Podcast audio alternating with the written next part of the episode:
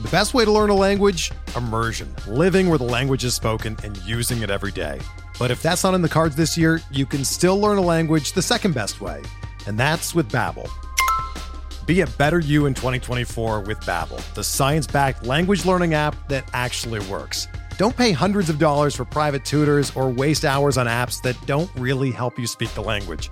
Babbel's quick 10-minute lessons are handcrafted by over 200 language experts and help you start speaking a new language in as little as 3 weeks. Babbel's designed by real people for real conversations, and their tips and tools are approachable, accessible, rooted in real-life situations and delivered with conversation-based teaching so you're ready to practice what you've learned in the real world. Here's a special limited time deal for our listeners. Right now, get up to 60% off your Babbel subscription at babbel.com slash bluewire. That's 60% off at babbel.com slash bluewire, spelled B-A-B-B-E-L dot com slash bluewire. Rules and restrictions apply.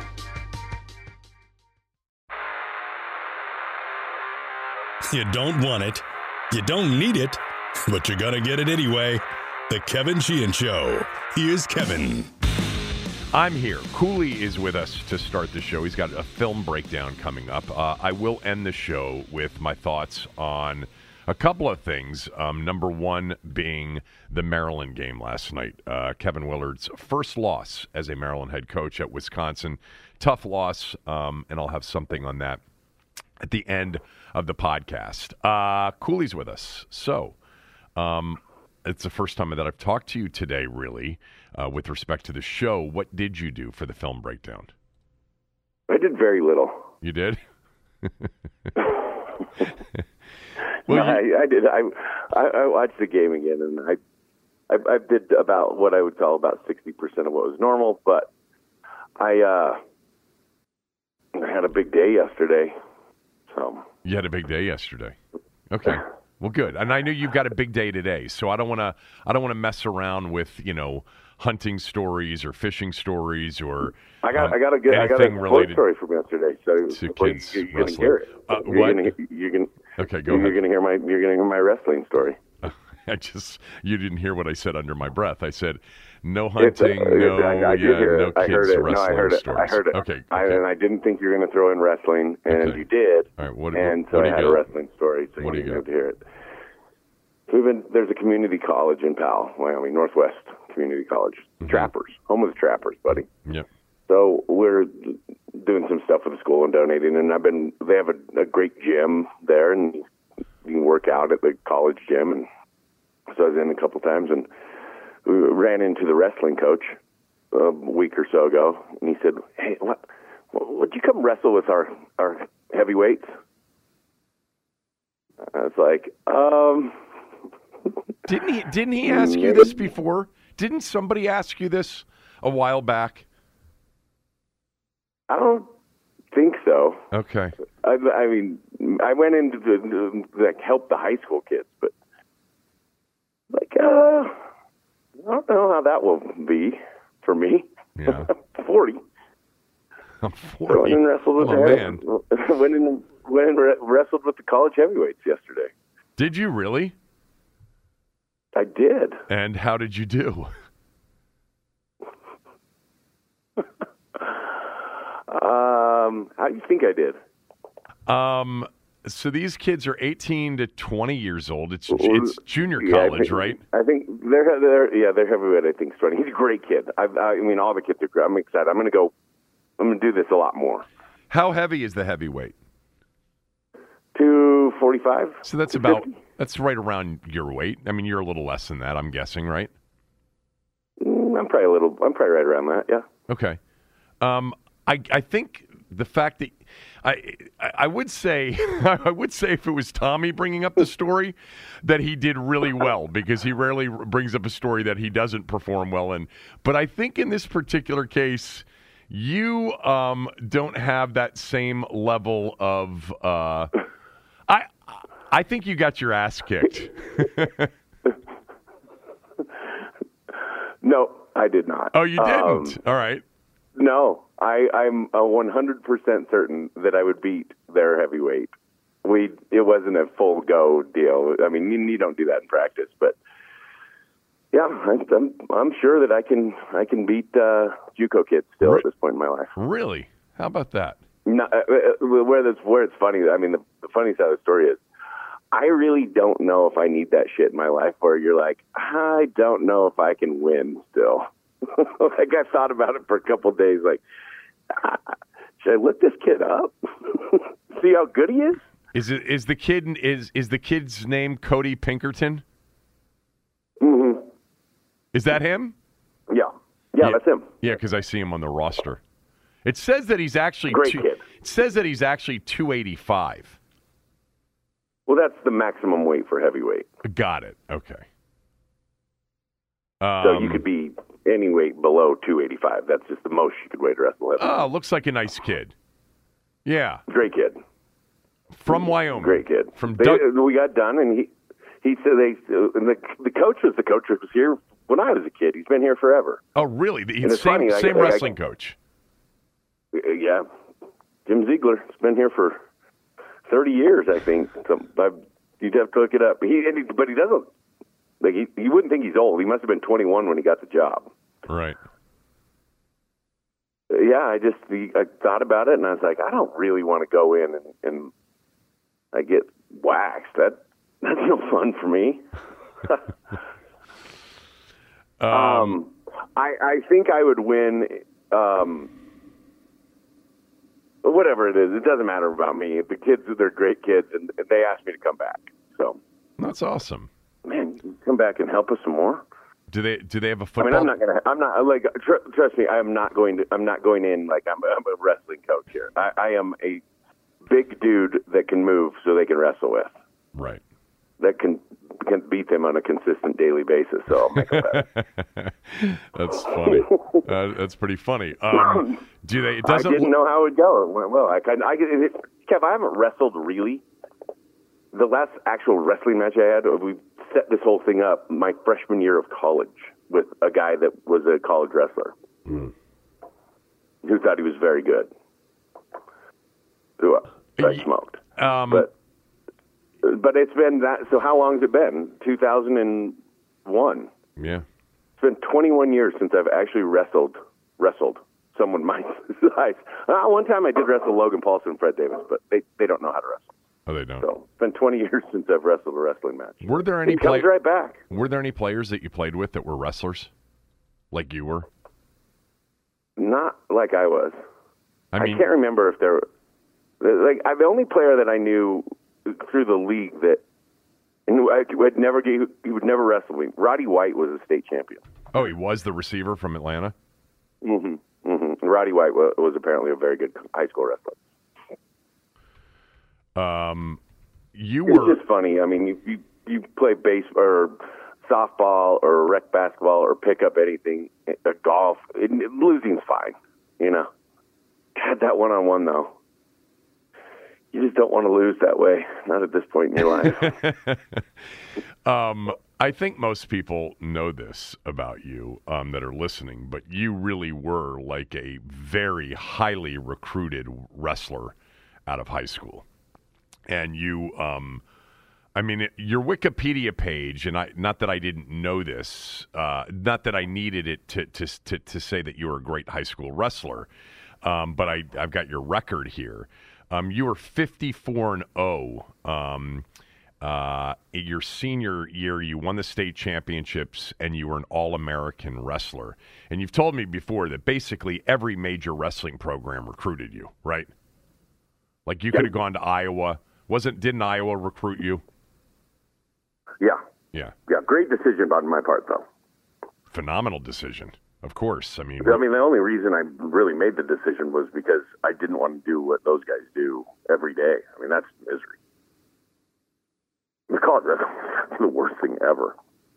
And then, I mean, even like out of nowhere, they're like, "Hey, you know, our our our room's not tough enough right now. We need to bring in some forty year old big." And now, now we'll find we'll we'll find a way to make it tougher. Russ, right. um, it's pretty pretty amazing. So, so um, I want to. Last thing, you tell me if this is a good idea. I've been thinking about this. I don't know if we've talked about this. My son went to all these tournaments last year, and there's a great big one in Montana called the Montana Open, and they have a men's open division. Would it be a bad look if I if I lost weight to wrestle the 230 class and and went into that tournament? What do you mean? Like, it would be great. All the like a lot of the guys around here do it. Like a lot of the former Powell wrestlers and stuff go. All the kids go to the Montana Open, but then the dads do it, and it's kind of a funny joke. Um, but they they work hard. They work out hard and get in shape, um, and wrestle in it. None of the men went from Powell won last year. One guy took second or third, but I, I think I would win it. But would it be a bad look for me to go do it? Um, I mean, you know, Everyone would be like, "Is Chris Cooley Is- seriously is- wrestling in a men's open tournament?" Yes. Is Chris Cooley, the former Pro Bowl tight end in the NFL, actually entering this open men's tournament at 40 years old? Yeah, I mean, I, the, I, I think You, you just so you know, you know why I would do it. The, o- the only reason I would do it is so my son can watch me wrestle in a tournament that he's wrestling in. right. Listen, do what makes you happy. Who cares what people say? There would be some. I think it's a bad look, though. Uh, uh, well, who cares? I mean, if that's the reason you're doing it, that's a good reason. I mean, it, the who cares what people say? I mean, people. There, there will be people that will say, "What the hell is he doing? Like he did? Does he miss the limelight that much that he's got to enter an open wrestling tournament? I mean, I mean, so, but who, but who cares if you're if you're doing it for your son? I mean, that's a good reason. I mean, imagine. I watched it last year. We were there. I watched it last year, and I said, "I'm not doing this if I don't think I win." Uh, there was one former Division One wrestler who who was pretty good. I don't know if I'd have beat him. I, I don't even know where I started. I didn't know if I wrestled at all. I, the, but that said, the rest of the ten guys in that division last year, or eight or whatever, I, I would have beat them handily without one day of practice. If you had gone to like Iowa, you know, the wrestling powerhouse, and been like a big time wrestler at Iowa, where would that have taken you? I mean, where does wrestling take anybody? There's no there's no revenue generation out of wrestling. I'm, and I'm talking about real wrestling. Well, they I'm all go to about. UFC. They do. They'll, they'll do UFC stuff. Oh, they do. Okay.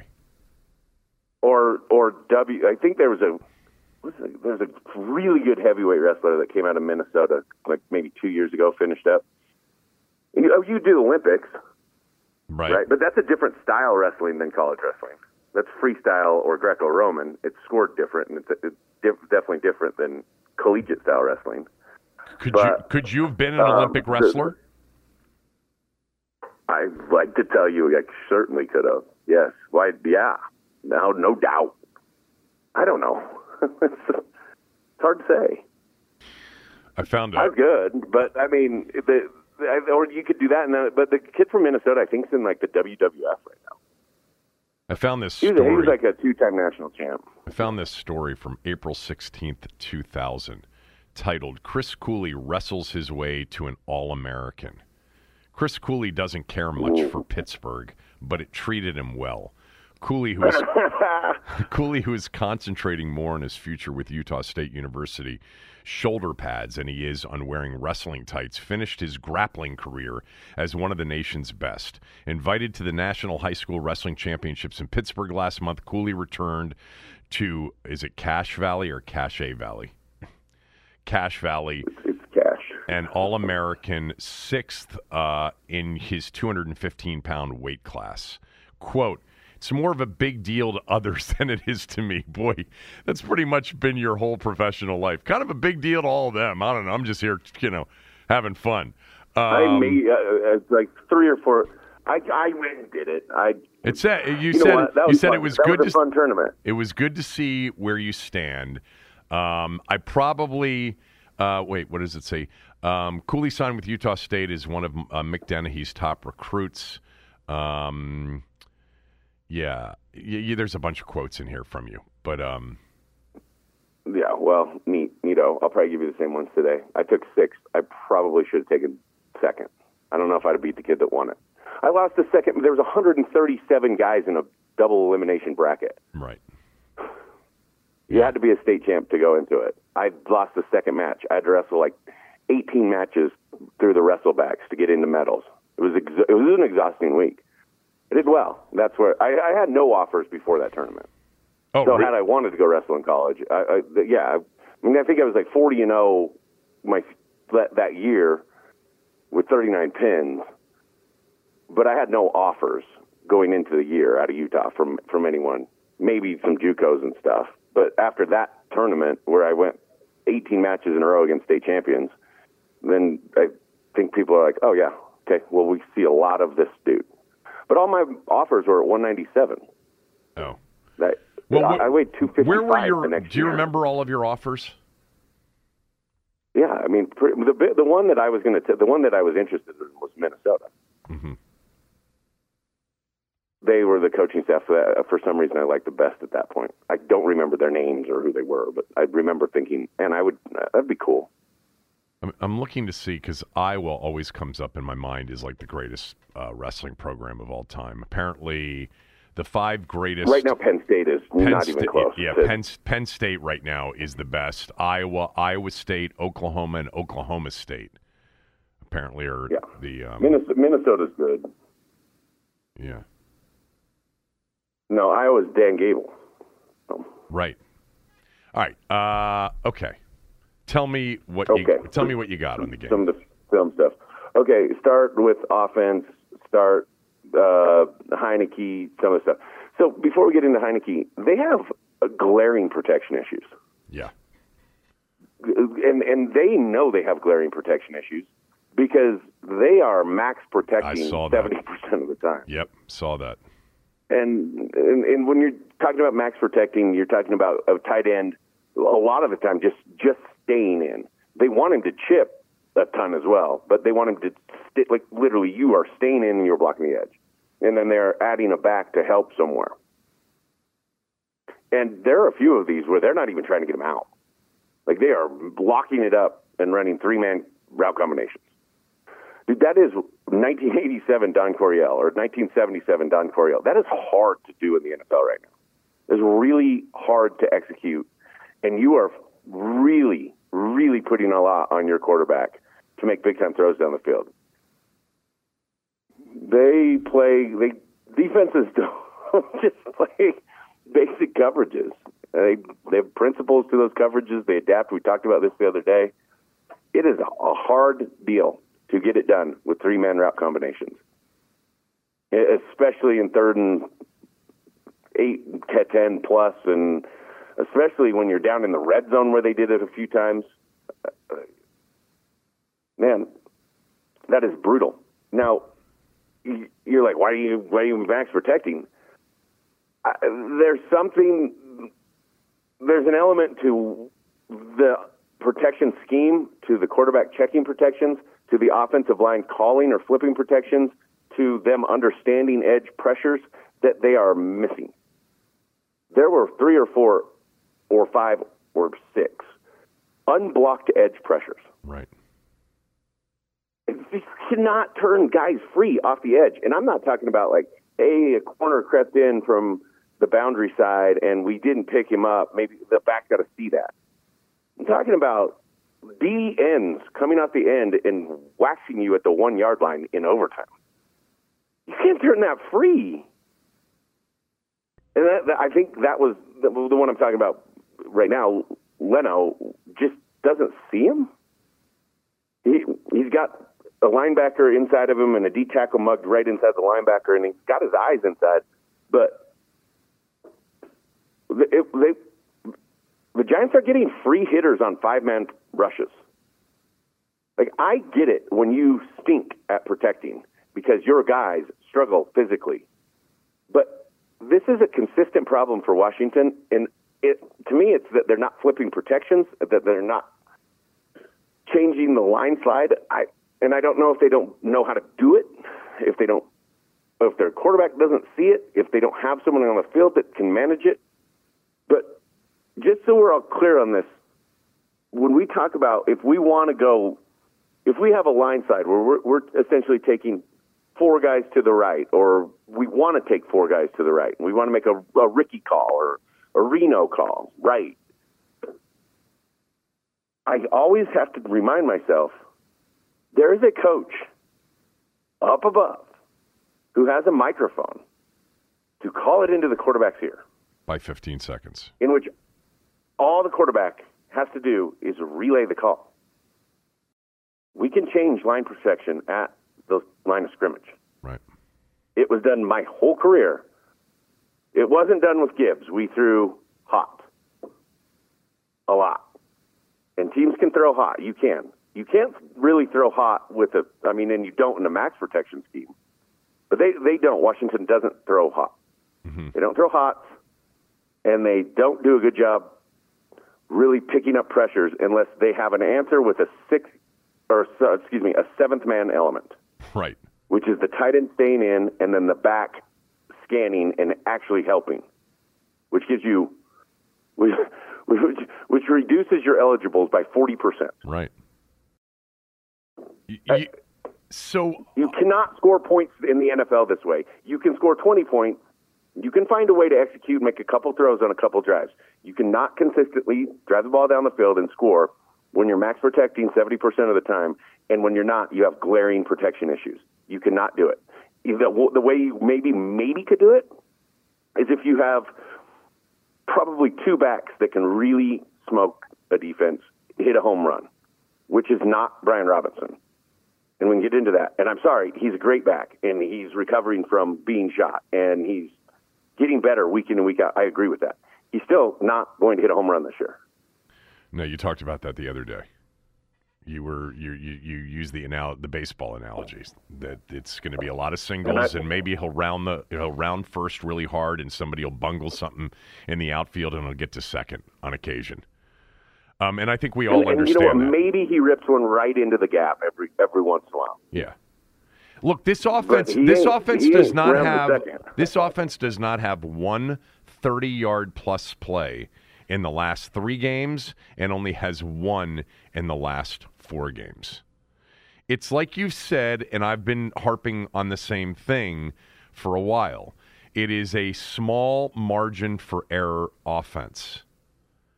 And that's why the other day, when they were in all of those third and longs, it's going to be really hard for them to score points until that final drive, which was amazing. Um, but yeah, so I, on on the max protect, first of all, what do you consider to be max protect? Six blocking or seven blocking? Seven. Okay. Um, Well, true true max protection, true max is two man route? would be two tight end is a two man route combination. Yeah. Two tight ends in and a back, or leave a receiver in, which nobody does. Right. But the other problem with their max protection is Logan Thomas and Bates are not good pass protectors. like Right. the, the second sack fumble after Logan Thomas gets a penalty, which is not a good call, but he he's the one that gets beat for the fumble. Right. So You know- I don't. I mean, the, the, the, that, but they're they're in a seven man protection. It's. I actually made a joke of this if I was running an offense that you would I would call them how how would you term your protections? You know, some people call it seventy or seventy one. So I would term it by birth control methods. Yeah, this is my safety Like measure. a five man protection is the least protected. We'll call that the rhythm method, the pull and pray. Okay. All right. Uh, the six man protection is is the Trojan protection. Uh-huh. It works better. It works a lot better. The, the, the, the, the seven the seven man protection is, is any real form of birth control, Uh-huh. like uh, uh, the pill method, and the the eight man is the vasectomy or hysterectomy protection. That's well done. Good job. um, yeah, I, You're going to need to run that above a high school level, though. so the one thing that I would just say to you is early in the season when Wentz was quarterbacking, this was even a bigger issue because they I mean, when Tyler Larsen came back, which was I think for the Chicago game, I think it got a little bit better. It still hasn't been great. Now Larsen's out. He's done, and they're going to have to play that dude Nick Martin, who when he played at center was terrible. I think they should play Schweitzer at center, but that's just I, I think he's played better at center than the kid Martin has. But it, it's potentially going to get worse here without their the, Well, without Larsen. better because the the way that they're they've avoided this is they've stayed in second and seven, six, Right. A lot of the and time. third and Yeah. four, five. Right. And you, you avoid having to go into some of the stuff that you don't like. Right. But they went into this game saying we have a problem protecting against the Giants. Yeah. There's no question about that. Yes. Yeah, I mean, I, I, I, I, talked about it on Monday. I'm like, you know, even when they were in max protect, it seemed like he was still getting hit, and he was, you know, well, and he, he was because he's you don't have anyone open. when you run a three man route. Like his that that that first sack fumble is a max protect. Yeah. Both Bates and I, I'm pretty sure it's Gibson are in the game. They don't even get out. We don't. They don't even try to regain eligible. They leave them all in. Mm-hmm. It is a just a three man route, and they run a corner on the right, and then on the left they run a kind of through the middle of the field, and behind it they run a, a 15 yard in or a dig. It gets it's red corner to through to dig one to two to three, but when one to two to three isn't open, which it isn't, where are we going with the ball? You know, he went one to two to three back to two. I think he's got. I think he's got to come out step like up and. T- I think he's got to step up and take He's off. got to run. He's got to run more, because th- that if you're play. max protecting, Yeah. yes, if you're max protecting, and you look at your corner route on the right side, a single side right side, and it's bracketed, doubled. That's I mean, uh, I mean that's dead immediately. Now we're looking at this middle route running through the middle of the field to basically see if it's clearing for the dagger. As soon as it's not, we're gone. One to two ish. I mean, you call it two three, but it's really just a read. It's the two read, a two man combination to go or get out of the pocket. One or the other. Who get was out of he- the pocket and make something happen, or run. I, I totally agree. Who who was he throwing to on the fumble when when Ojulari got the ball before it went forward? throwing the middle of the field seam route, um, which he's going to have to make an incredible throw to anyway. I'm pretty sure it's Samuel. Okay. So, so and he's not good enough right now with his eyes. He is not quick enough with his eyes to get from one to two to three to make those. I mean, he he gets through them, but it's still delayed from what elite would be. yeah, he he hitches a lot too. And by the way, the thing that I noticed about this game, because this was something that you said about Wentz, he backed up a lot rather than stepped up. Yeah, I'm just not sure if he's not more accurate when he's drifting backwards. okay. because when he steps up, there's seven or eight throws in this game that he's stepping up, and he's he's throwing the ball high. Yeah. Another odd notice from this game that I had: mm-hmm. Everything was from right to left, and every time they wanted to throw the in, the crosser, anything was to the left. Uh, It was almost. Uh, this is a random number. You'd have to do the math. The PFF puts out a throw chart but down the field, he's throwing everything to the left side of the field. And when he's accurate, he's working the left side of the field a lot more. When he's working crossers coming from the right side of the field, he's high. Why would When that? working crossers, why would that be? I, I, I don't know. I think he's high when he's. He's just you, you visually said, he see, he sees it differently. you said when. Like think he- of the think of the first throw to Logan Thomas. I mean, yeah. that that's come. Logan is crossing from the right side of the field. That's a touchdown. Well, yeah, I mean, he- you'd have to be really high to miss that throw Missed it badly. with the ball. He's He wide missed open. it badly, and he's late to it. And that's a two-man combination. It was. Yeah, well, they had a. I think they had a receiver set down, and- but really, it's just two vertical re- receivers. It's just deep crosses. Yeah, I'm watching it right now. How did the Giants lose Logan Thomas so easily? I mean, they got people back there in coverage. He's wide open. He's wide open. So the the answer to how they lost him, in my opinion, it goes back to what I think they should have went to, especially if you know you're going to have to max protect a ton. You know, they should have went back to tempo. They were in tempo that entire drive. They were in hurry up. Right. and they were moving the ball progressively down the field, and they never went back to tempo. That's where the, sometimes you get confusion in that. But man, when you are playing slow and running three man route combinations, Dude, we're talking about a lot of really good throws, and we're talking about Marino. like, we we need a rifle back there.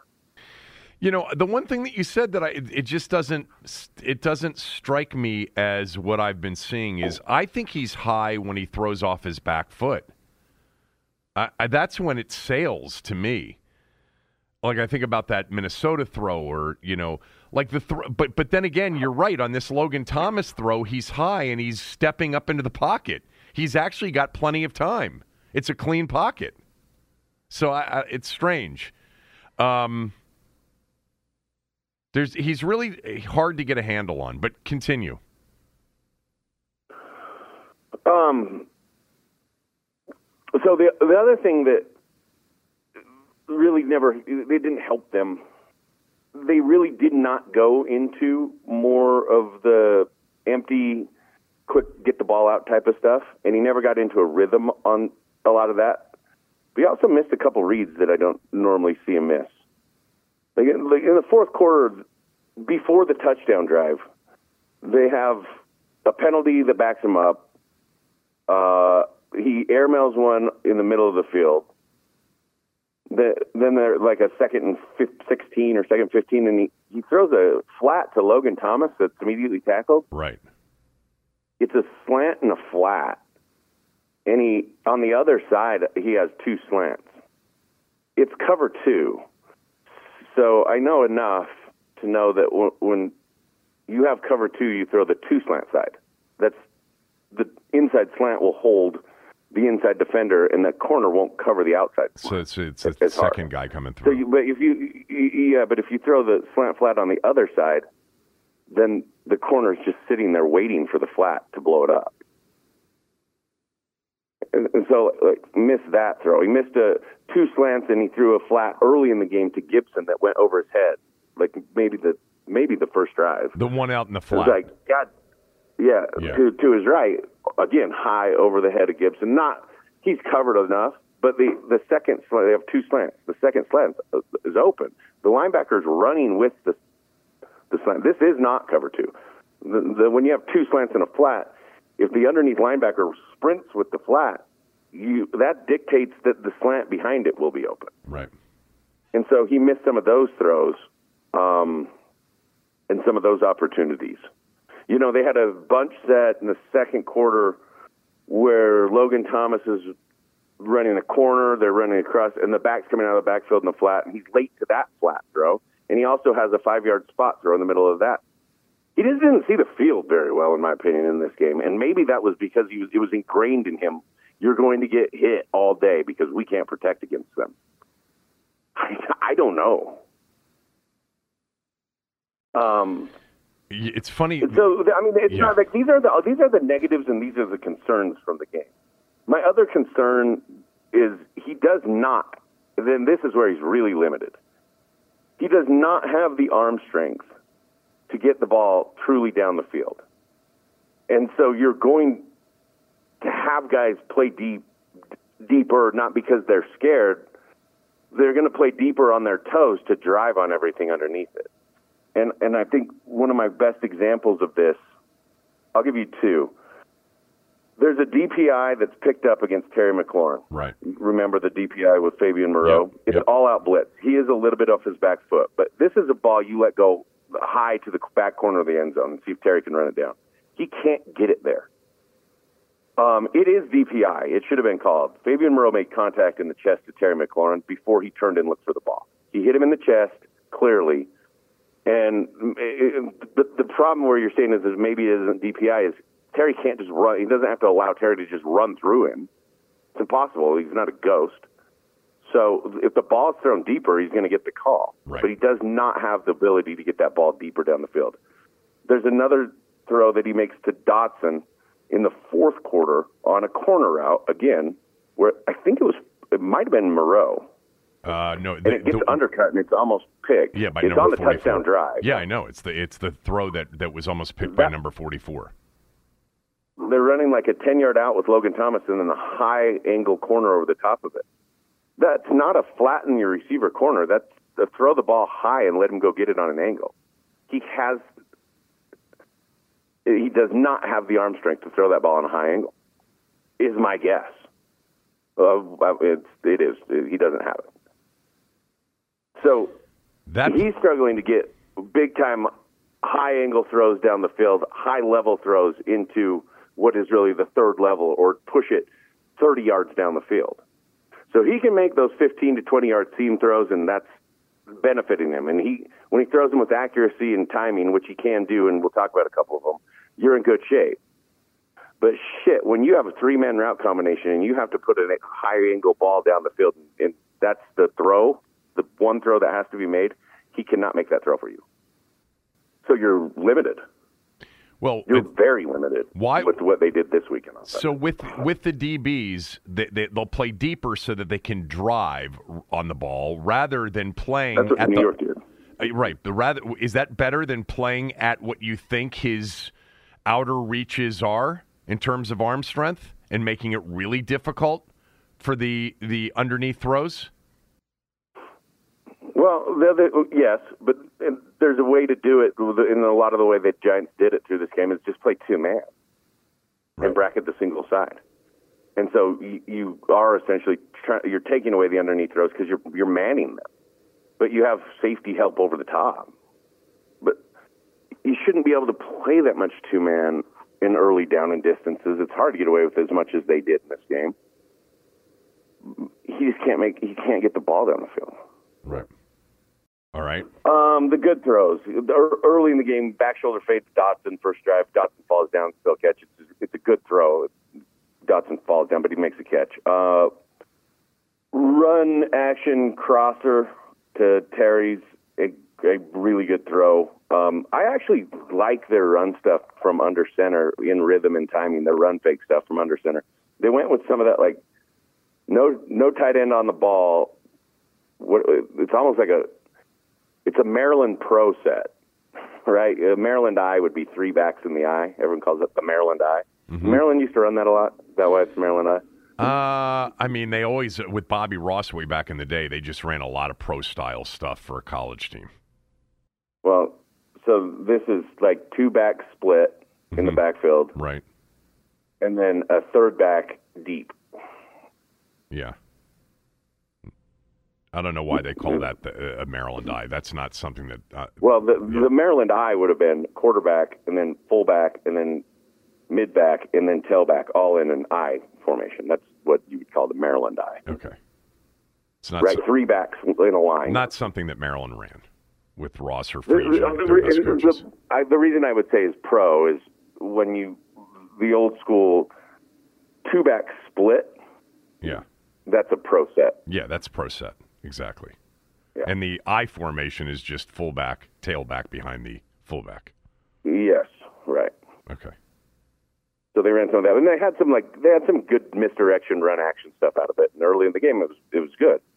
And when they're in in timing and they're in rhythm of the drive, it's, it's stuff that they have that works.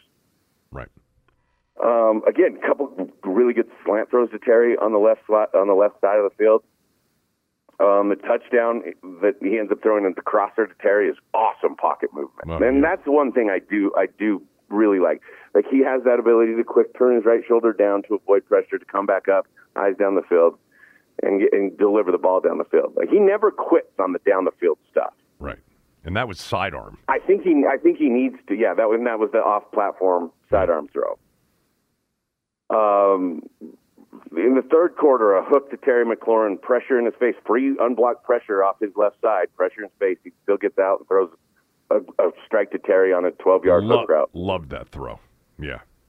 I, I love that throw too, and that's something, and, and that's that, that's another answer for them, and they need to think more about this with their run action stuff and their three man stuff. If they're getting more of that two man and the over the top help on the vertical stuff, don't throw it vertical. Right. Let Terry McLaurin run a 12 yard hook. Yeah. Just do that. Once you get to 15, once you press to 15, you get into trouble. But let him throw the 12 yard hook stuff. Um, off script on the rollout in the fourth quarter is literally unbelievable that he makes that throw. I know. I loved it. It's that's so so amazing. How was me go Samuel? and do something like that. How was Samuel not covered on that? He was covered. He starts on that side, and he's just- running. I'm pretty sure he's running that through or dig to cross the field, and he sees the quarterback start to move left, and he just pivots out of the route and does a very good job keeping a friendly angle to the quarterback where he needs to be. It's a great off-script operation by the quarterback and the receiver. Those are tough. I mean, that's tough to cover. It, They only rushed four, right? They, I, I can't remember I think they, they only, I think they only rushed four in the, on that play. But anyway, We could pull it back up, but yeah, I'm pretty sure they rushed four. And 51 is on the defensive right, the offensive left, kind of goes up and under, and he gets outside and he pumps him a little bit, and then that holds him enough to, to get to the edge. But you can't just manufacture. Like it'd be great if you could just manufacture off-script looks with Heinicke. I think I would bet you, and I would be be surprised if they didn't, but take some of the stuff that they did to get Jones outside of the pocket or that the Giants have done to get Jones outside of the pocket because it's not as much boot stuff. yeah. Um, and then he makes a hell of a throw on a corner route to Samuel on that Love- touchdown drive. Great timing. Great timing. Love that throw. I yeah, the, the thing I do like about him is even though there are times that I think he's got to stare things down in this, he he is looking only at Samuel. He's not looking at the post. Maybe he's looking at the mesh and of the two DBs if one of them passes the other off. But at least when he's looking it down, it's on it's on on in terms of timing. Like his anticipation is good when he's staring at it. You see guys like look at it and have to see it open. He didn't have to see it open. He knew it was coming open. Well, when he throws decisively like that with timing, because that ball's out before Samuel ever comes out of that break. By the way, that was their only scissors combination the Yeah, it entire day. well done. At that point, you think maybe we'll go back to it. Was the Lo- was the Logan Thomas overthrow in the first quarter that was that wasn't a scissors combination? I, I can't remember. No, well, the, the reason he no, it wasn't. That was a, a it, it would you could call it. It would look like the scissors to some extent, but it's they're crossing from either side of the of the field. Mm-hmm. The scissors are two men on one side running a post in a corner. Right. It makes a good throw on the touchdown to Dotson. No, it's just he, ultimately, I don't, I don't know how to say exactly what he missed too many throws to be graded well in this game. The sack fumbles are are costly. You know, the the first one where you give it up is is tough in my opinion because it's a, the answer is run. The second one, he probably could have had the ball out. Terry, they're running two deep comebacks, and he looks way too hard to the first comeback and tries to come back way too late to Terry. Uh, the, the progression's just got to be faster, and he probably gets that ball out with the completion to Terry. But I think the way he's seeing it, you don't want to run those 18 yard comebacks. You want to run them at 12. He'll see it quicker, he'll feel it quicker, and the timing with the offensive line's quicker. And you'd like to see tempo. So, and I would like to see them uh, 100% operate in more temp- more tempo. Yes, no doubt about it. What's the downside of tempo? Three and outs, and you're putting your defense back out on the field. It's like it's like it's Yeah, it's I, I, I think three. Uh, it's in thing is, is conflict with what most- they're doing, which is slowing the game down. You know what I mean? Like they've been able to slow the game down and possess the ball, shorten these games, and have a chance in all of these games with limitations offensively in their pass offense. And so if you go up tempo because it's what he does well, it better work. Yeah, but it has worked, and the thing that they've been able to do is run the ball up tempo. And if you're going to hit singles, hit hit a lot of them. Hit more singles, faster. You go, swing at the first pitch, baby. Here we go. Get up, hit a single. Let's go. Hit up, get up, hit a single. Let's go. Like, I just don't see the offense being dynamic enough to really truly set things up as you go. And without being able to protect, it doesn't matter sometimes if you get things set up the way you want to get them set up. So, I mean, that's that's kind of Heinicke. I, I, again, you know, the couple risky throws, not egregious. You know, the fumble, the two fumbles hurt you. Uh, he make he makes some big plays to keep him in the game, but you watch this film and tell me it's not twenty points. Like it's twenty points. I, I don't. Fi- I'm not finding a lot more out there. Though, I, here, here's what it is. It's twenty three.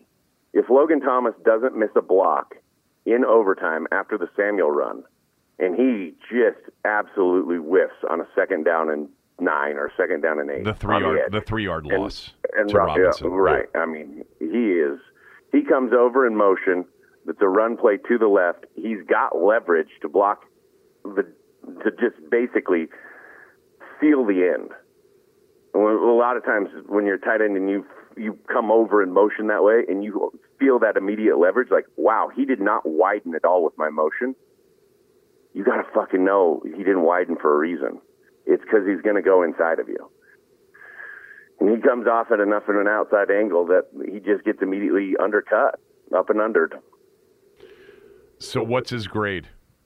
Heinicke is a C, I, I there's one question that I have for you. C plus. On him. Like the the throw, th- there are two throws on their final possession of regulation after they've tied the game. Um, one of them, he's staring Terry down, and to me, like if I'm if I'm defending Washington, I know where he wants to throw the ball like seventy five percent of the time. He wants to throw the ball to Terry McLaurin. It's who he trusts the most and it's this it's the it's the short hitch deep in their own territory when they got the ball back in regulation with the score tied 2020 and it's like the underneath corner the the flat corner who's covering i think samuel maybe who's Oh, running then he got it just over his head. Yeah. I mean, it's like there it- he's playing him to throw it to Terry. If the guy had he was a practice squad corner that got called up the day before the game. I mean, if he's got any kind of hops, isn't that a dangerous throw? So dangerous, but you know, sometimes you feel it. Like he's feeling that leverage. It it it's dangerous, but it's funny what you say. Yeah, the throws get the completion. It's dangerous, but it's funny what you say because it it really is more like in the pass game. It's Terry McLaurin fifty plus percent of the time, and that's where he's going to look unless the play's been literally created for another guy. And so then we're going to say, okay, and so after the sixty percent, we got Logan Thomas for the next twenty ish percent, and I'm going to exclude screens, which would be the next twenty percent. To maybe we'll find Samuel somewhere, and Dotson's borderline afterthought. You got to incorporate these guys better. There, there's got to be a better way of incorporating getting the ball to some of these other guys down the field. I say that, but still somehow he finds Terry McLaurin for whatever percentage of the time he does. I know. That one though, to me, on that last drive was the one with where you just were like, "Oh, oh my god!" And then the Oh, one, no. and then the one to Oh, Cam okay. Sims that Moreau almost got. I mean, the guy from PFF was on radio with the, me this morning, and he said they actually did not grade that throw. The throw to Sims is a turnover-worthy throw. He threw it off his back foot straight up into the air. Moreau almost came down with it. I, I still think Sims just mistimes his jump, though. Okay. I think it's a catchable ball as much as it is a turnover-worthy throw. I think Sims should have came down with it.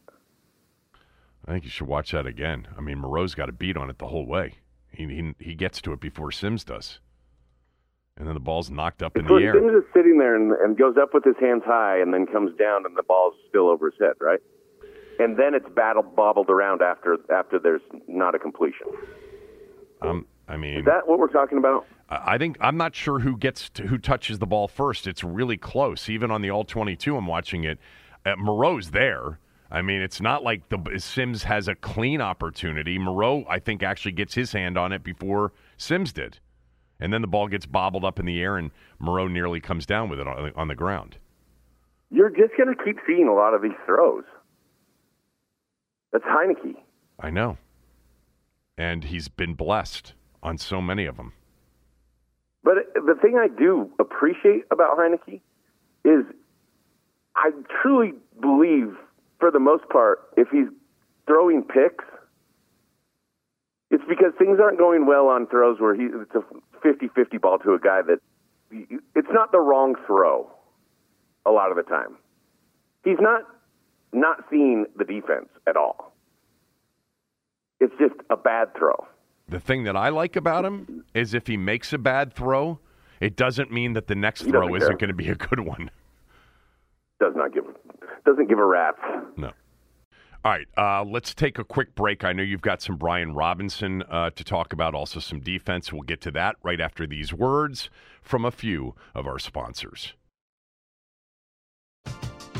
We're driven by the search for better. But when it comes to hiring, the best way to search for a candidate isn't to search at all. Don't search match with Indeed.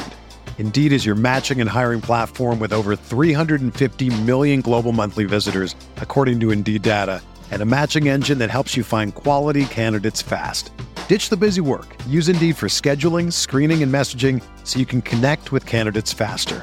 Leveraging over 140 million qualifications and preferences every day, Indeed's matching engine is constantly learning from your preferences, so the more you use Indeed, the better it gets. Join more than 3.5 million businesses worldwide that use Indeed to hire great talent fast. And listeners of this show will get a $75 sponsored job credit to get your jobs more visibility at Indeed.com slash BlueWire. Just go to Indeed.com slash BlueWire right now and support our show by saying that you heard about Indeed on this podcast. That's Indeed.com slash BlueWire. Terms and conditions apply. Need to hire? You need Indeed.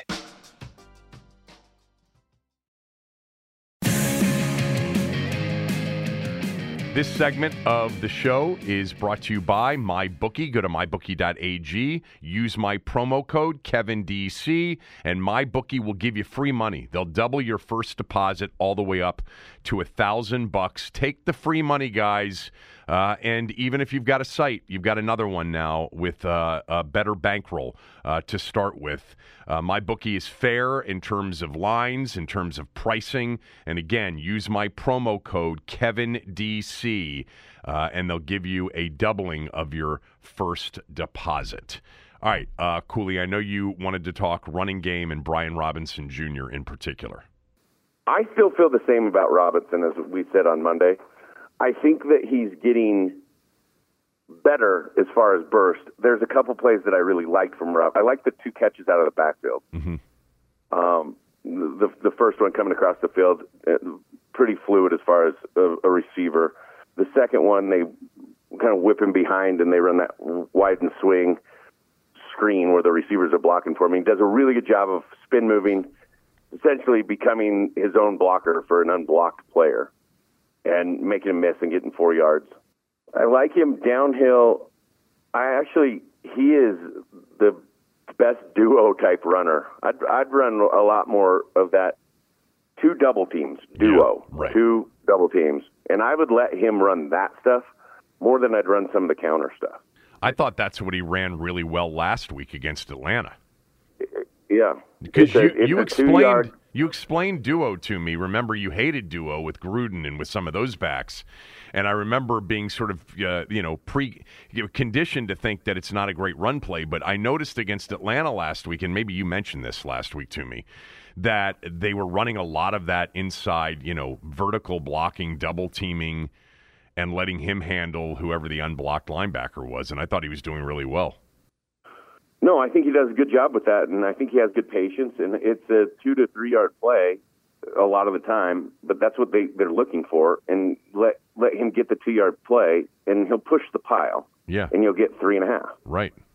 Or four. I I like that more than the counter stuff, and, and but the, the counter is a great complement to it. I, I just think that you, they're using the duo play as a complement to their counter stuff. I think the So, counter I would stuff. compliment- I think the counter stuff looks great. Tell me about that real quickly because I've noticed a lot more of that in recent weeks. Whether it's the guard or whether it's actually a tight end.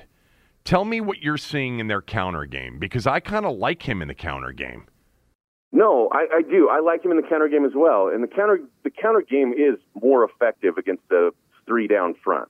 And they ran so much of against the Eagles. It's it, you can run it against a four down front, but it's, it's a great three four or three down front run scheme. It, I mean, the, the counter with the tight end pull is uh, Joe Gibbs. Like Joe created it for Buddy Ryan's defense. Right. You know, against the the Eagles is, is how do we run against this defense that is so stout up front with the five man front, and the counter is a, a great way of doing that. And Robinson does a good job of feeling hitting counter. I, I think the timing on his counter stuff's good. I, I just you know I hate duo, so it's it's a weird thing for me to say this. Is I think that that's your one play with Robinson. Your two plays, your counterplay stuff. But they do a good job with misdirection and creating misdirection. And essentially, what what you're doing with counter or any of the force play runs, is their gap scheme runs, is you're going to leave the end man line of scrimmage unblocked. You're going to pull a guard and you're going to kick that guy out. And then you're pulling a second player, and you're going to turn him up in the hole for the first linebacker. You're leaving two unblocked on the front side of the run. You're blocking them with two players from the back side of the run. So I, the thing is, is they just don't get very much movement on anybody up front. Right. So that's why you're not getting big gaping, gashing holes on the counter stuff. Like their, their line is not a dominant offensive line. They seem to get more Um, of it last week than they did against Dexter Lawrence and Williams and Yeah. and that group. Yeah. But I do. I mean, I, I like Robinson. I I still think that Gibson is, uh, in my opinion, is a 50-50 split. And I think I think both of them can run all types of runs. I, I I don't think Robinson is as good when you really get to the zone. The one thing I did write down, and I would say this is, like he's got to trust his speed a little bit more. I would like to see him trust his speed a, a little bit more. Trust his speed, you said. Yeah. Explain- Um, a- explain. A, good example. A good example. Before the in overtime, Logan Thomas has a miss on second and eight. Um, that sucks. That's not on the back. Right. But the first down play, he gets to the edge, Yeah. and there's a linebacker overhang sitting out there. I'd like to just see him run through the outside shoulder of that linebacker and take. I think he can get there. I, I, I see what you're saying. inside and he Yeah. Cut's not like immediate and hard and sti- like it's not. He's not that. I always do this like when I'm making a cut or but you see it back and it's like three steps and you're like ah bah like he doesn't have that. It's cut and they're not bad cuts. It's just not like boom, boom quit. It's not twitchy, but he's got enough speed. Like run through that outside edge of that linebacker. I think he gets six. Tell me about that play because there are two tight ends, Turner and Bates, in the backfield, and they're running counter action here. And I agree with you. It, it looks like he, if he hits it hard off the outside shoulder of that linebacker, it's going to be bigger than the three yard gain that it ended up being. Um, Well, the play's not uh, like those plays unless you actually design them to bounce, and this is not a design to bounce play. Right. It, you're you're told to hit it up inside. I mean, we're going to keep hitting it up inside, uh, and sometimes that up inside, that that backside pulling tight end, or they're they're late to that block, or it takes a little bit longer for them to get onto that block. But if you just have enough patience and hit it hard inside, they'll they'll get it they'll get that block done at the last second. right. But there are times, and I think Gibson has done a very good job of this, where that counterplay gets to that edge, the inside's not there, and he just takes it. Yeah. Well, he's got better speed. Uh, but Robinson's not slow. He's No, got to trust his speed. Okay. He's got to trust his speed. He's got to trust his physicality. And there's one more that I would say the same thing. Like trust that speed, trust that physicality. It's the first drive of the game where they go quick toss to the left, and he gets out to the edge. Yeah. And I think he gets down to about the eight yard line. Well, he shouldn't. He about should have scored. eight yard line. He's got leverage on number 27, and he kind of just comes up and goes out of bounds. Dude, you are a big punishing back, and you are a rookie. You are going to either cut to get back upfield and try to score because you're at the eight, or you're going to bury your head into 27's chest and you're going to make him pay for it. You do not let 27 off the hook on the sideline. You saw that play, right? He he thinks he stepped out of bounds, and he didn't. Is, is, I mean, it wasn't even close. He was just trending toward the sideline. I, like he needs to cut it back up inside. Yeah. Or he needs to, at, at the point he gets between numbers and the hash, he needs to put laser targets on the DB coming to tackle him and be like, "Oh, you're going to get this, buddy. Right. You are going to get some." I like that little pitch. You know. Um, They ran it two times in a row, and they never ran it again in the game. all right. They ran it the very they ran it the very next play as well. A different look of it, but they ran the exact same pitch the next play. They've run that a couple times with Gibson too this year. I actually, you know, it's it's certainly a play that starts with the idea that it's going to be a much bigger play than whatever duo produces. Um, but you're right. I mean, Yeah, that, it's a great compliment. That, that's a compliment play to do. right. You know, you start that downhill run look, and then boop, here we are on the edge. But I mean, he he should have sized up 27 and just bear, and just bulldozed him into the end zone, or at least down to about the three. I'd just like him to see. I'd like to see him finish runs uh, uh, at the third level better. I think he's fine through the line of scrimmage. He's got a good cut. He's great at running through contact with the second level, the linebacker level. He's not making a lot of guys miss, but I'd like to see that third level really make a guy miss. Or really make a guy one or the other. You make him miss or you make him pay for it. But if you don't make him miss or you make him pay for it, then you're nothing. There's nothing there. Like at least make him pay for it for a while, and then guys look at it and go, "Yeah, shit, he gets to me, and I'm going to take one." And then you can make a miss because now they're concerned. Like you got to create a level of concern. Yeah, I, I see exactly what you're saying. By the way, since you're down at that portion of the game, there was another play that I wanted to ask you about, and that was they kicked the field goal because on um, you know third and uh, on second and goal, he throws the ball out to Samuel um, with Terry running a corner route, and it just seemed to me like the ball had to be out to Samuel earlier, and it, it would have been a touchdown or or close to it. He hitched. No, yeah, no, I know what you're saying. So that's actually the second down and the third down, and I was fascinated by this. They're both max protect plays in the red zone at the eight yard line. Well, Like, it was at you the four yard line. Uh, uh, yeah, like uh, so. But the the problem with the Samuel deal is if you throw it earlier, they're rallying to the ball. I, don't- I don't see him scoring. He let he gives it enough time for them to drop. I I don't see that play scoring in any way. Would you have thrown it to Uh, Terry? as would you have thrown? Would you have gotten the ball out? I'm her- with you. I would have no. It wasn't open to Terry. I'm with you. I'd have thrown it to Samuel quicker, but I still don't know if that scores. okay. And then they maxed it up the next play, and there's just nothing there. Yeah, nothing. So it's tough. Although on that next on the on that next play, um, hold on, I want to look at it again because I did make a note. I think he's got. He, this is another one where he's just got to be more decisive, faster, and and and run. I thought there was a chance for him to flush it up the other side, and and he went. He rolled left. But anyway, what else you got? I know you've got to run. The the Heinicke and Robinson stuff is great. I just I just got in my truck and you, you know you, you the one thing we talked about is why are guys open so much on the, uh, on the other side of the ball and I said it, it wasn't as bad as you thought you know they played the run pretty well they let Jones out of the pocket a, a couple too many times they gave up the deep one to Slayton early in the game and they're up 10-3 or 10-0 at that point I think it was ten and nothing. it was like, yeah. what is That thir- was- what is 34 doing? He's like, go play the freaking ball. You're playing the ball. You're in great position, and all of a sudden, Holmes. you're gonna let Slayton just wrap, just wrap you yeah, and go get it. right. Like I, that, that was crazy to me. Um, you know, he's going to get outside of the pocket and run the boot stuff.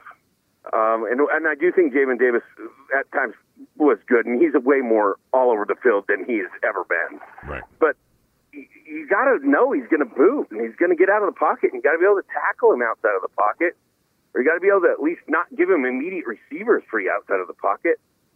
Uh, and so it wasn't, but it, we have like, some of that stuff didn't kill him.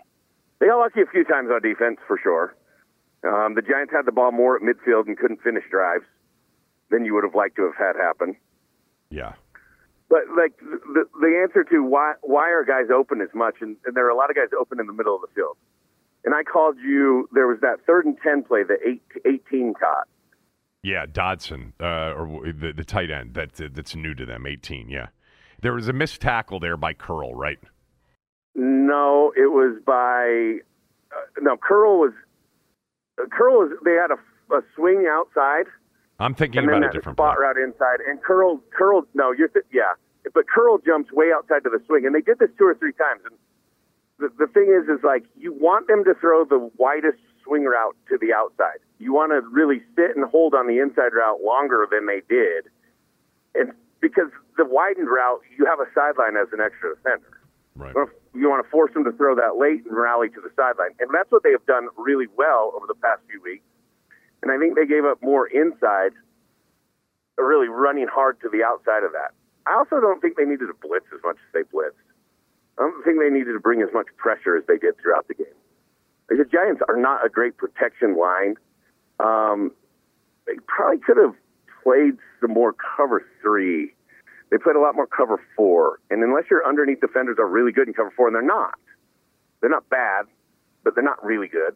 You're going to get a, you're going to get gaps and holes in the underneath stuff.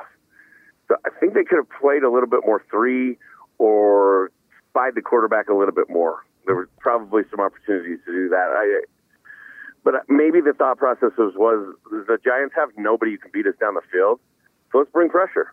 Let's tee them up. I think that's why you saw, you know, a, a lot of that five man front too, which they run occasionally because they're not fearing that Jones is going to beat him because there's nobody to get open. By the way, that that, that five man front with Ridgeway at, at, at nose. The only thing that worries me on those is if you if if a Barkley like if a Barkley gets through, then it's it can really turn into a big play. You know, it's like what you said the other day about Robinson's second and one and second and two runs, and I'm not saying that this is totally analogous, but it's like the, the I, I love the five man front, and I want them to put their best football players on the field, and if they're not fearing, you know, uh, the, the the downfield throw, have at it. But if if a back like Barkley gets through, it can be a big play. And I don't know that they really yeah, he need didn't, it. He didn't have too many. I know, but he I had one on the bar. He had one on the touchdown where Ridgeway plays behind a block. Right. That was It's a zone run, and Rid- Ridgeway obviously plays behind a block. And the way they had it played out is Jamin Davis was taking the other guy going, the receiver going out into the flat, and but he, I mean and he had a big one on a draw. the other, the Yeah. other, the other, yeah, and the, and the other, the other big thing with the blitz stuff is, uh, if Jones is going to scramble, if you're really bringing pressure, not spying him with the blitz, then when he gets out, he's out, Right. and that's the only way they could beat you. By the way, this is the last thing I wanted to mention. We talked about this on Monday. We talked about the draw play on third and ten. You said draw. I'll bring this up, and then I got to go. The third and ten draw in overtime Yeah. watch that third and 10 draw. Antonio Gibson Right. takes out off a little bit to his right, and then he cuts it hard behind the guard who's blocking the D tackle, and he essentially runs into the D tackle. Right. And he's tackled for six. That's what I said. If he bounces it, I said that. he probably gets it. I said that. yeah, to you were right. Yeah. I'm confirming. I'm confirming. If he just bounces it, like he's trying to get skinny between that D tackle and the linebacker outside of him, put it on that linebacker one on one, make him make a play, and make him beat you. That's Uh, make him tackle you. that's So, why I said the third and ten, especially against I think you know should have got it. That that, that I, I I think that they called it because they were playing the game context conservatively, but I also think that they thought they had a chance to get it, and they did. Yeah, I think they did. Well, hey, buddy, I got to go. All right, that was awesome. Appreciate you coming on with me, but I got to end this It was great to be your guest. Thanks. I'll talk to you later. Appreciate it. Uh, Chris Cooley, everybody. He'll come back with one final segment, talk about the Terps game and a couple of other things from uh, yesterday and even today. The breaking news of Aaron Judge's big contract to stay in New York. We'll get to all of that right after these words from a few of our sponsors.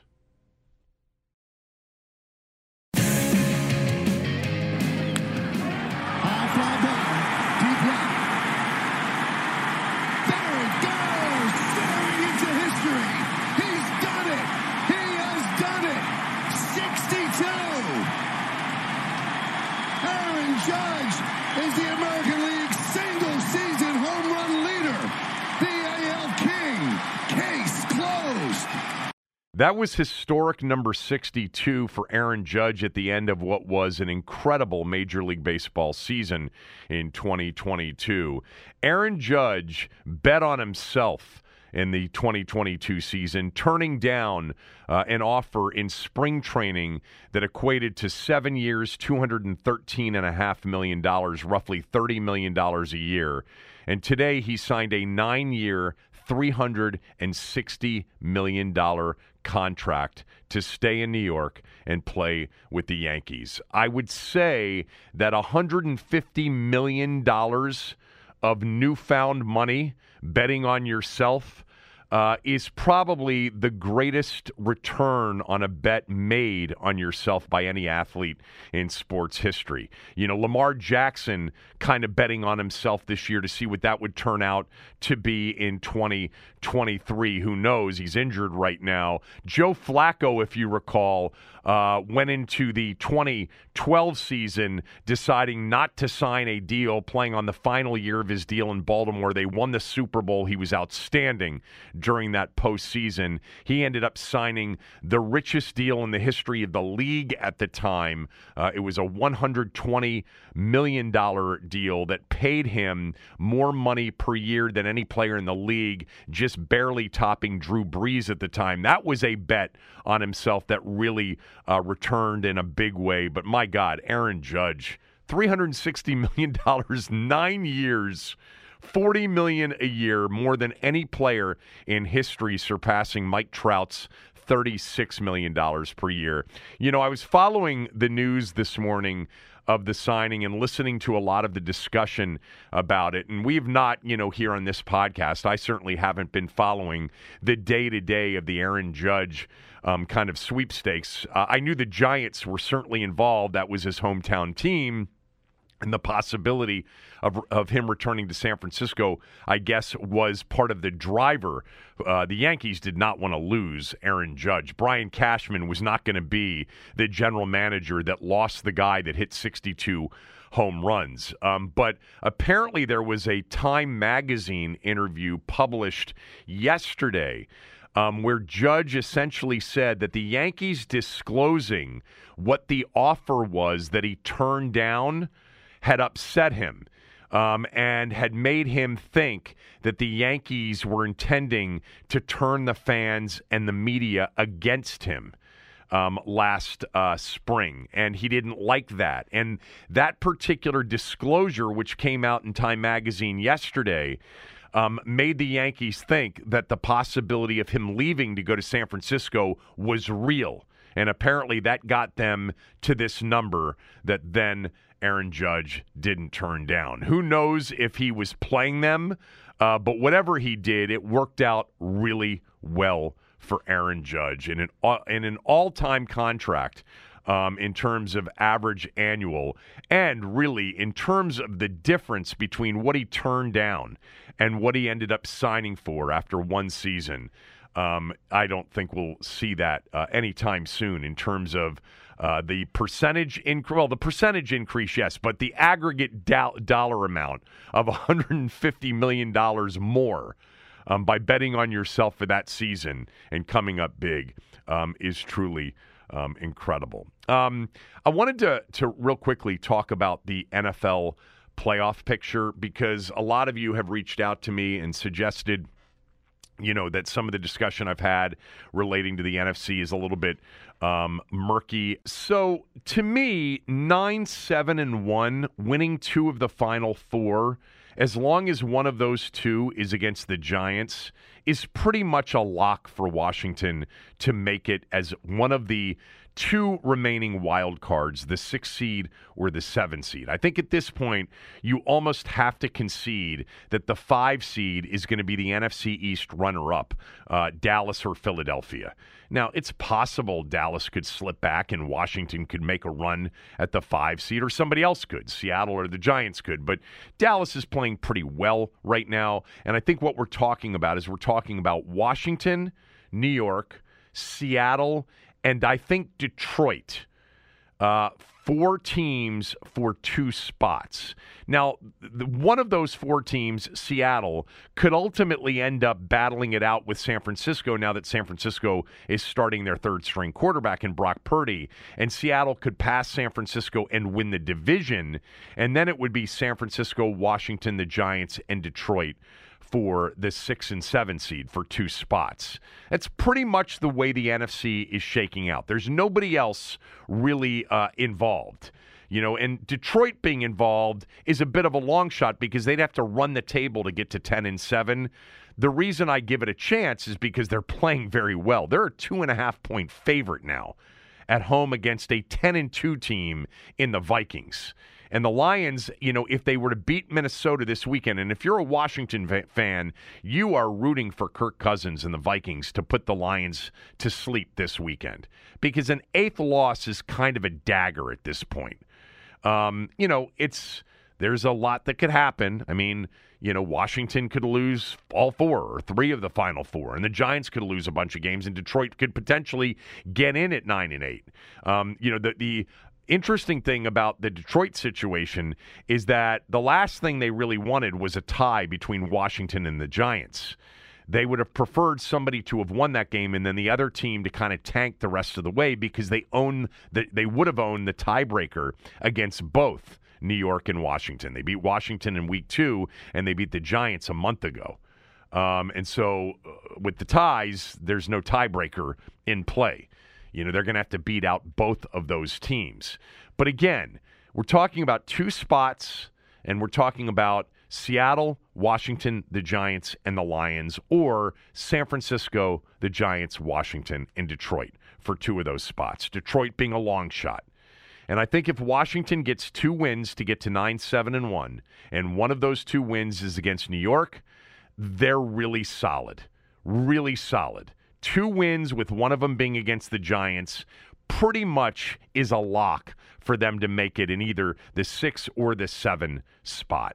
Um, and the reason I say that is the Giants have a brutal schedule. You know, the Giants are, you know, six and a half, seven point underdogs this week against the Eagles. Um, they have the Eagles twice. They have the Vikings on the road. Um, and obviously, they have the game at Washington. The one game on their schedule that is winnable, and this would be the problem if they beat Washington uh, on the 18th. They do have a game on January 1st against the Colts, and that could give them their ninth win. And now you're talking about Washington if they were to lose to New York needing kind of to run the table against the Niners, Browns, and Cowboys. And maybe that Cowboys game is an easy game because the Cowboys and the Eagles, the division's been decided, and the Cowboys have their number five seed penciled in, and they may treat it as a bye week. It's possible that that could happen.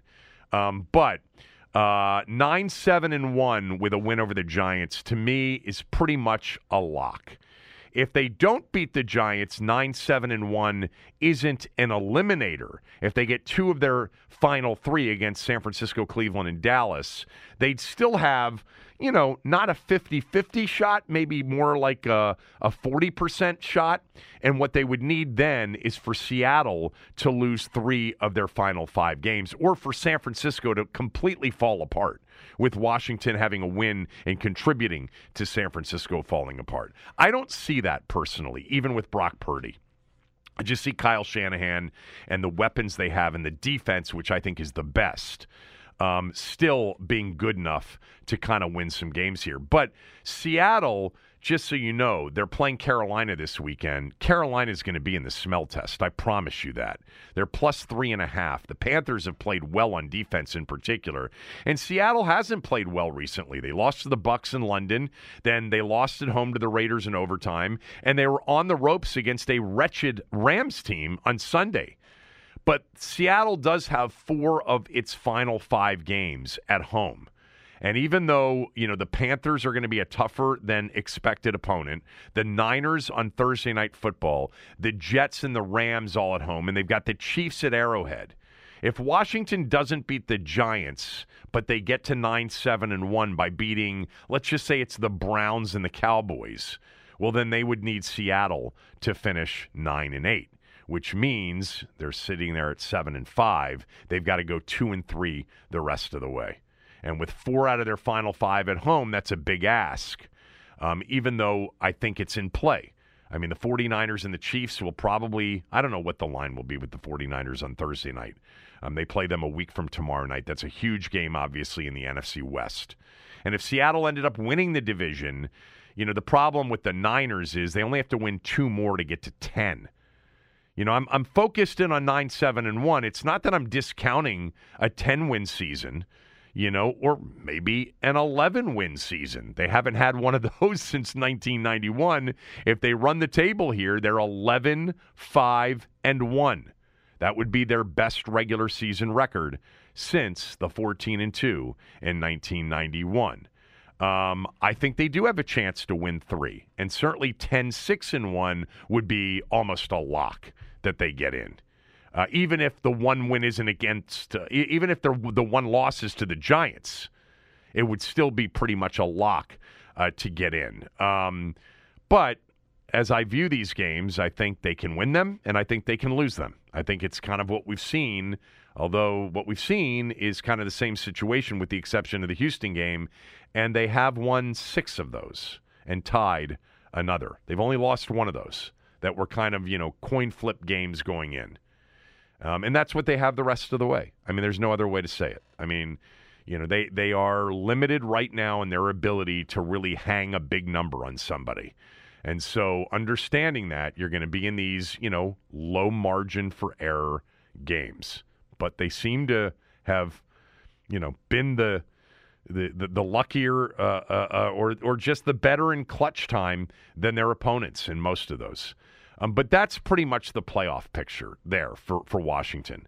You know, get two out of the final four with one of the two being against the Giants, and you're good. You get three, you're a lock. You get four, of course, it's there's, you know, you get four and you're 11 6 and 1 you're definitely the sixth seed and depending on you know what dallas does in the coming weeks who knows you might have a shot at them i would not count on that though dallas still to me has a, ch- a shot to win the division the cowboys next two weeks. Texans jags.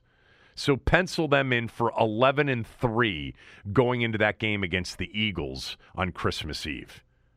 You know and if the eagles you know if they were to beat the eagles and the eagles haven't lost going into that game you know you're now into a position where dallas is a game back and the eagles have to win out to win the division because right now in that scenario the cowboys would have the better division record because their only loss would have been to the Eagles earlier in the year, and the Eagles at that point would have two division losses. So they'd have the head to head that would be split, and then it goes to division record, and the Eagles lost to Washington. So they would have two division losses. The Cowboys would have one. So I am not. Um, I'm not bailing on Dallas as a potential NFC East champion. I mean, they're going to get to 11 and three. I mean, Texans and Jags. You know, and then they and then they play that game against the Eagles on Christmas Eve at home. You know, that game is such a big game in the NFL season as it's shaping up. I mean, that is a massive game, you know, because it's very likely the Cowboys will be 11 and 3. It's possible the Eagles could be 13 and 1. I mean, that will be the heavyweight matchup of the season. And the Cowboys would need to win that game to kind of keep their division hopes alive. And that game, just as um, as a side note, will be going on at the same time as Washington's playing San Francisco. Washington will be uh, against San Francisco on Christmas Eve in a 4:05 start uh, on CBS, actually, while the Cowboys and the Eagles have the doubleheader, massive game on Christmas Eve. Um, you know, in Dallas. Uh, that's going to be a big game as long as the Cowboys beat the Texans and the Jags. Even if the Eagles beat uh, their upcoming two opponents, which are the Giants on Sunday and then the Bears, it's still going to be a big game because if the Cowboys win it, they're basically one game back with two to go for a chance to win the division. We don't want them coming to Washington the final week of the season having a chance to win the division. By the way, it's not just winning the division, it's getting the number one seed and the first weekend bye. You know, if it comes down to Dallas beats Philadelphia on Christmas Eve, and you know the they go into that final week of the season, and the Eagles are fourteen and two, and the Cowboys are thirteen and three. Um, then the Eagles and Cowboys are going to both have to play those final weeks um, against the Giants and Washington, respectively. The Eagles would have the ability to clinch with a win, but a loss and a Cowboys win, the Cowboys would win the division. So lots to, to consider. Look, here's the bottom line during the bye week. You have to root this coming weekend for the Vikings, number one, to beat the Lions, the Eagles to beat the Giants, and the Panthers to beat the Seahawks. You know, those are the three games that matter the most this upcoming weekend. And I think the Seahawks, being a short favorite at home, are in a bit of trouble. Um, and I think also, um, you know, the Lions, uh, you know, I, I, don't know, the Lions look pretty good to me right now. Laying two and a half as a five and seven team against a, a ten and two team. You don't think the odds makers have a lot of respect for Detroit right now? They also recognize Minnesota has the worst pass defense in the NFL, which they do. It's the 32nd ranked pass defense in the NFL. Um, do the Giants have a chance this weekend at home against the Eagles? Not the way with the the Eagles have been playing. Um, but yeah. Oh, one other quick thing in the NFC playoff picture. Don't count Tampa Bay out from making a run to the six seed. Uh, I'm sorry, to the three seed with the NFC West champion being the four seed. There's been kind of a default that the NFC South winner is going to be the four seed. You know, they might have a losing record and they're going to play a home game as the four seed like Washington did in 2020, where they were the four seed playing Tampa as a seven and nine team against what was Tampa that year, 11 and five, whatever it was, and Tampa went on to win the Super Bowl. But the Buccaneers, now that the 49ers are injured at quarterback, they play the 49ers this week. If the Bucs win that game, they're a game behind the 49ers with 4 to go for basically the 3 seed. Not to mention the Bucs beat the Seahawks too. So they would have the tiebreaker over both Seattle and Tampa Bay. If they could get it back to say 9 and 8 or 10 and 7, they might have a chance to move up to the 3 seed um, which, by the way, we, is going to be crucial in the NFC because the four seed's going to have to play the NFC East runner up at home. And they'll be an underdog in that game, whether it's the 49ers against the Eagles, 49ers against the Cowboys, or, or the Buccaneers versus the Eagles, or Buccaneers versus the Cowboys, or if it's Seattle versus the Eagles, or Seattle versus the Cowboys, you know, in that 4 5 game. You're, uh, the Bucs are looking look, I don't think the Bucs are very good right now, but the 49ers are compromised right now and Seattle is playing their worst football of the year. So that's in play as well. So there you go. Less murky, I don't know. Um, get to 9 7 and 1 with one of the two wins against the Giants and you're in. And if you're in as the 7 seed and you go to Minnesota, I guess by the way Minnesota still has a chance to be the 1 seed. I, I forgot that particular part of the equation. So that is actually in play as well. You know, Minnesota being the one seed and the Cowboys or Eagles being the two seed. And the seven goes to the two in the opening weekend. And if Washington's the seven, they got a shot at Minnesota. We already saw that game. I don't feel great about them going to Dallas. I don't feel great about them going to Philly. I don't feel great really about them going to Tampa or San Francisco, although you know, either one of those two games is winnable. Minnesota's the team that really is vulnerable because they can't, they can't stop anybody.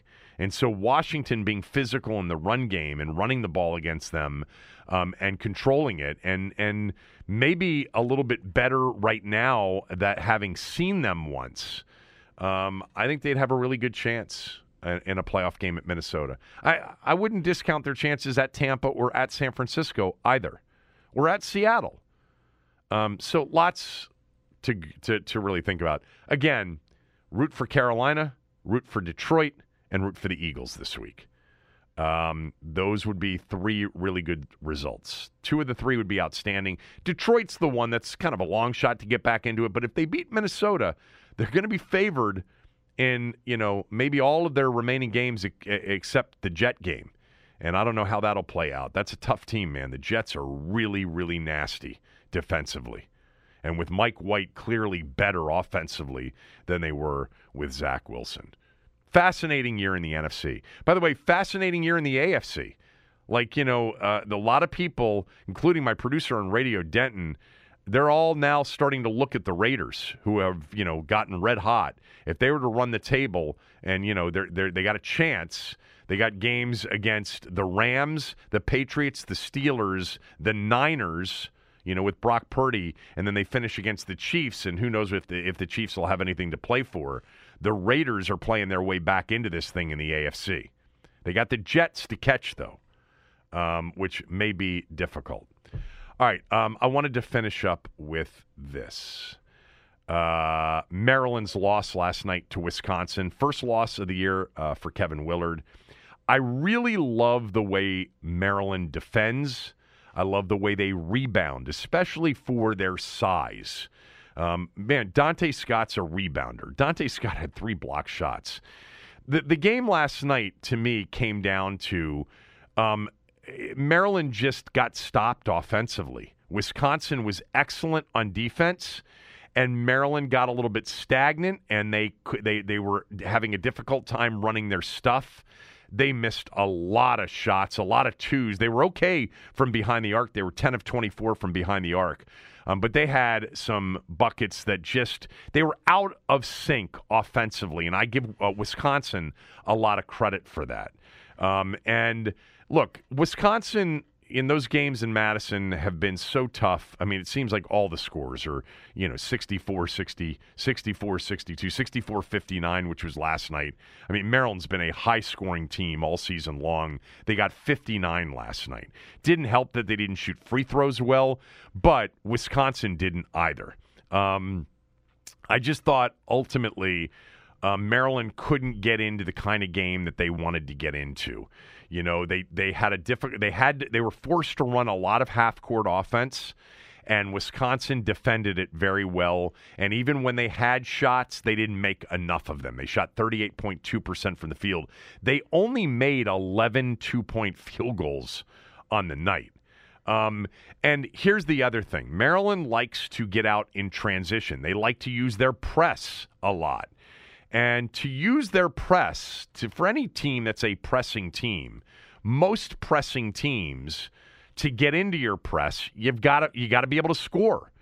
You know, so when you're not scoring, you're not setting up your press. You're dropping back on defense and you're not able to use your pressure defense to create, you know, more tempo in the game and potentially more turnovers. Maryland turned the ball over too much offensively and then because you know, they weren't able to set up their press because they didn't score enough. And by the way, when you miss free throws, you can't set up your press either. And they were 7 of 12 from the free throw line, and I think two of them uh, were front ends of one and ones. So it just was an out of kilter night for the Terps. Look, they weren't going to go undefeated. Wisconsin's a good team, really tough to play in their building. Um, and Maryland still kind of withstood uh, the, the the big haymaker that Wisconsin threw at them early. They were up 12, and Maryland hadn't trailed at all, basically, in any game this year. And they came back and they took the lead. And so I loved the fight. I loved the defense. I loved the the rebounding. They really got after it in terms of shot blocking. I think Scott had three or four block shots. Reese had a couple.